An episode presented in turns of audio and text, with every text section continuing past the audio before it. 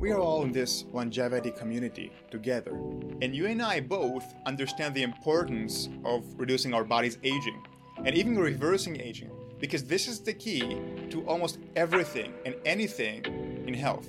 This is going to achieve us all of the benefits, including better skin, uh, protection from diseases, lower body fat, lower belly fat. So, this is what we need to achieve. However, there is so much controversy in this realm, and especially conflicting studies about supplements that we take. One of these supplements is resveratrol. Dr. Brad Stanfield published a video called Why I Stopped Taking Resveratrol, and he mentioned there a few studies and papers that disprove the value of resveratrol. Personally, I really appreciate Brad Stanfield and I think his channel is excellent. Dr. Sinclair, however, has been researching and endorsing resveratrol his entire life. And on his Twitter account, Sinclair commented on Stanfield's video describing it as what would seem like horse shit. On its face value, there is no reason to go against Sinclair's take on resveratrol. And this guy has been studying resveratrol for over two decades. But you're smart, and this is not enough for you. What is more confusing here that the studies and papers that Stanfield uh, showed and mentioned in his video, they really seem legit. This study shows that resveratrol hurts exercise benefits. This paper, claiming sirtuin activity, the target of resveratrol, may not affect aging at all. And this study with CRISPR technology, supposedly the best of the best technology that we, we have right now, shows that resveratrol doesn't activate sirtuins. So it's all seem very confusing. Is David Sinclair wrong? If you're taking resveratrol, are you making a mistake? Are you aging like the rest of the population despite all your efforts to reverse that process? What's the truth? The truth lies in data interpretation. Interpretation of data means everything, much more than data. Data can take you only so far, but the interpretation of data, what happens in the thinking mind, in our brains, that's what matters. How we interpret the data. Otherwise, we make very uh, erroneous conclusions. For example, you reach conclusions such as playing basketball make you taller. So today I'm going to do some data interpretation to these studies and hopefully remove some of the confusion that you may have. Let me remind you that there is no certification of youth on youthfulness preservation. You cannot learn the, this stuff in the academy. You have to read yourself, think, experiment, see your results, and possibly following experts who have experience with lab animals like Sinclair. If that's fair enough to you, now we can begin. Let's start. Welcome to the Wellness Messiah podcast. I'm your host, Riman. Okay, to understand the conflict of research, we have to understand resveratrol. Resveratrol does two main things. It has two functions. The first one, it supposedly activates sirtuins, especially SIRT1, which is one of the sirtuins out of the seven. Another activity of resveratrol is it's an antioxidant. In the past, people used to make the mistake uh, thinking that this is why it reverses aging. This is not why it reverses aging. In fact, it could be the key to many of the conflict of studies about resveratrol.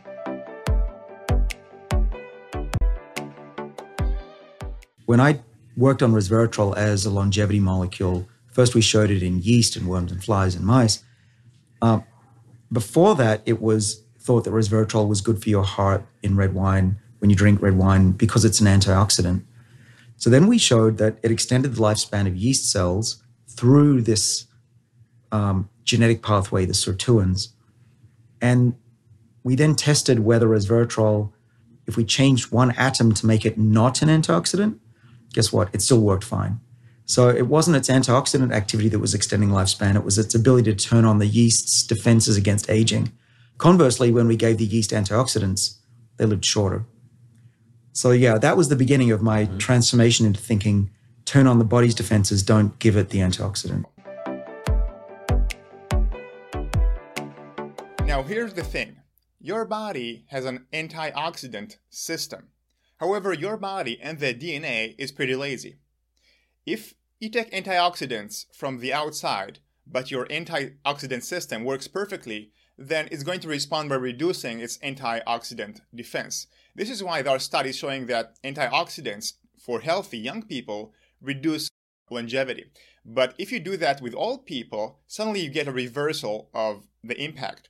In essence, antioxidants external antioxidants as opposed to antioxidants produced by your body, they make uh, your body lazy. Now, what happens when you do exercise? Especially when you do cardiovascular exercise, you inhale a massive amount of oxygen. This is, in essence, a stress, a toxin that put on your on your body. To be more scientifically correct here, the oxidative stress of exercise is mainly coming from the lack of oxygen. I guess oversimplified something that is completely unintuitive. So when you engage in an exercise where there is high demand for oxygen, uh, then it leads to oxidative stress and free radicals.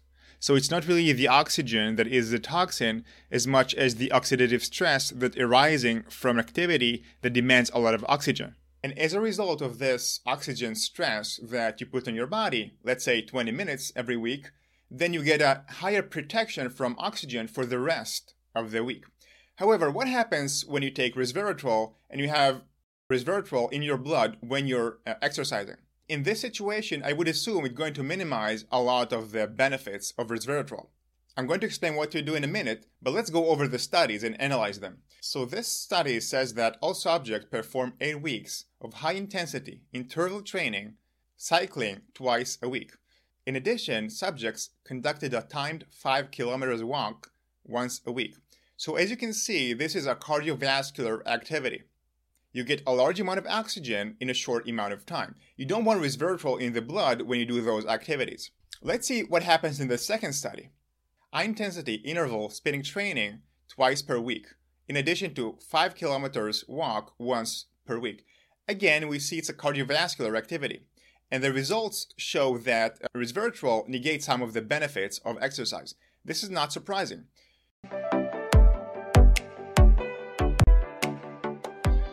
If you're healthy, young, and you're exercising, you don't want resveratrol in your blood.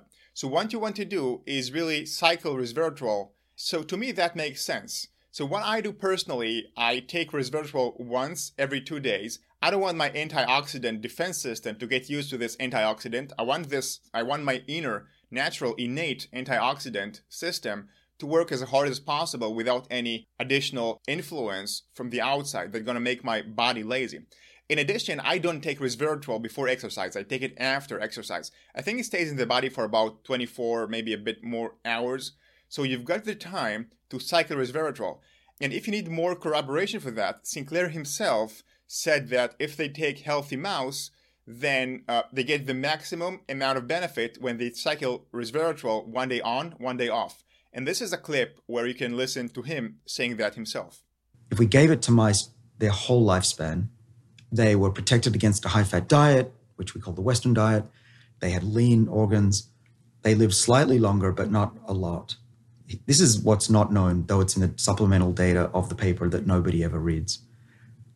The mice that were given resveratrol every second day on a normal diet lived dramatically longer than any other group. So people out there, you know, my, my critics say, oh, resveratrol didn't extend the lifespan of mice on a normal diet, therefore it's not aging, it's just protecting against a high fat diet. Well, look at the supplemental data, please. If you give it to, to the mice every other day, we had mice living over three years. And what that told me is that probably you don't want to be taking a supplement every day. You can take it either every other day or give your body a rest.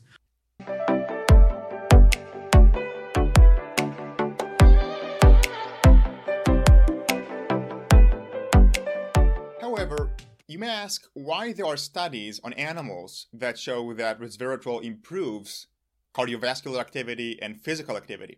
First of all, some of these studies they use resistance training. So it could have been, I'm not sure, that resistance training is less sensitive to antioxidants because the main stress from resistance training is not necessarily the amount of oxygen that we breathe. The second possible reason for contradiction on exercise with resveratrol between mice, for example, and humans could be the sensitivity of our bodies for antioxidants. You see, we are human beings and we are amongst the only mammals that do not make vitamin C. And it could be, and I, I know from my research that our antioxidant uh, system has to be stronger because of that.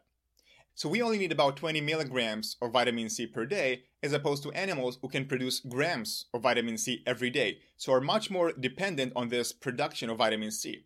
So it could be that us humans, because of our powerful antioxidant system that is not dependent on vitamin C, is more sensitive to taking antioxidants from the outside.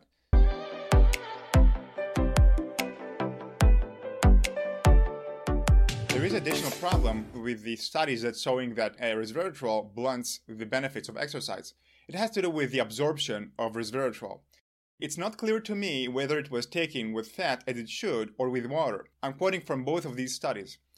The first one, all participants were instructed to take one tablet each morning. The second one uh, is the subjects received tablets every two weeks and were instructed to take their daily tablet at the time every morning. When I tell my clients to take tablet every morning, usually they take it with water because most people are not very hungry as they wake up. So to me, it's not clear whether it was taken properly. Nevertheless, I would not expect resveratrol before exercise and chronically for healthy people, as opposed to old people, to be any benefit because of the antioxidant effect that I explained. Now let's go to another study that Brad Stanfield showed. So in this paper, they reviewed studies that knock out the gene for sirtuin. And they showed that nevertheless, the caloric restriction achieved lifespan benefits. So this is what they concluded. The role of sirtuins in lifespan extension by caloric restriction has been challenged. See what they're saying? They're not saying that the role of sirtuins in lifespan extension at all has been challenged. They only said it has been challenged by the impact of the caloric restriction. And this is not very surprising to me because anybody who's been following the research know that the main uh, mechanism, a different mechanism that cause caloric restriction to increase lifespan, has to do with TOR, the target of rapamycin. We know that this doesn't take anything from the impact and activation of the sirtuins in a way that preserve our youthfulness. It's just a separate mechanism. And we I know that there are four genetic mechanisms that control aging within the cell, and additional eight mechanisms outside of the cell. So we want to activate all of them. And if one is responsible for a certain result, it doesn't take anything or negate any benefit from the other mechanisms. And I can tell you, my passion is youthfulness preservation, and I've been researching this area for over 15 years now. And every time the DNA wants to make your body younger, it activates the sirtuins. So to me, it's very clear that sirtuins is absolute no-brainer, one of the mechanisms, together with NAD, that controls aging in the body. Now let's go to another study that Brad Stanfield showed. I'm quoting. The ability of resveratrol to inhibit cell proliferation and S-phase transit was independent of the histone deacetylase sirtuin 1. This study with CRISPR technology, supposedly the best of the best technology that we, we have right now, shows that resveratrol doesn't activate sirtuins. But let's go deeper into the study. Let's see how they conducted the study. We conducted the CRISP genome-wide screen in NALM6 cells. What are NALM6 cells? NALM6 is a B cell precursor to leukemia. In essence, we're talking about cancer cell from the immune system. But they did the study in another cell. Let's see what it is we perform an additional genome-wide uh, screen in the T-all cell line. What this T Jurkat cell line is? It's a human T cell leukemia, again, a cancer cell from the immune system. So what they did in the study, they used the CRISP technology and they work on cancerous white blood cells, immune cells. Now I have two problems with that. The first one is cancer has a different uh, genetic expression from a healthy body. In fact, when you look at cancer, it kind of revert back to the old amoeba-like cell. And to conclude that the genetic expression of cancer cell is a very good model for a healthy cell, to me is a pretty long distance to go. The DNA expression of cancer cell is significantly different, and the whole idea of SIRT1 is genetic expression. The second problem for me is the type of uh, tissue. You see, different supplements, they target different tissues in the body. Not every supplement affects all the uh, tissues in the body. And we know that resveratrol uh, activates very strongly the muscles, the liver, and possibly even the brain tissue. For my research, I haven't gotten the impression necessarily that resveratrol targets the immune system. So that could be additional explanation. It could be that resveratrol target different tissue and different types of cells uh, and affect their SIRT1 and SIRT2 inactivity, and not so much in the immune system cells. So, overall, as you can see, I don't really like the conclusions of this uh, study. And you have to remember that the data on resveratrol is massive. If you go after the bad studies, you also must explain the uh, positive studies as well.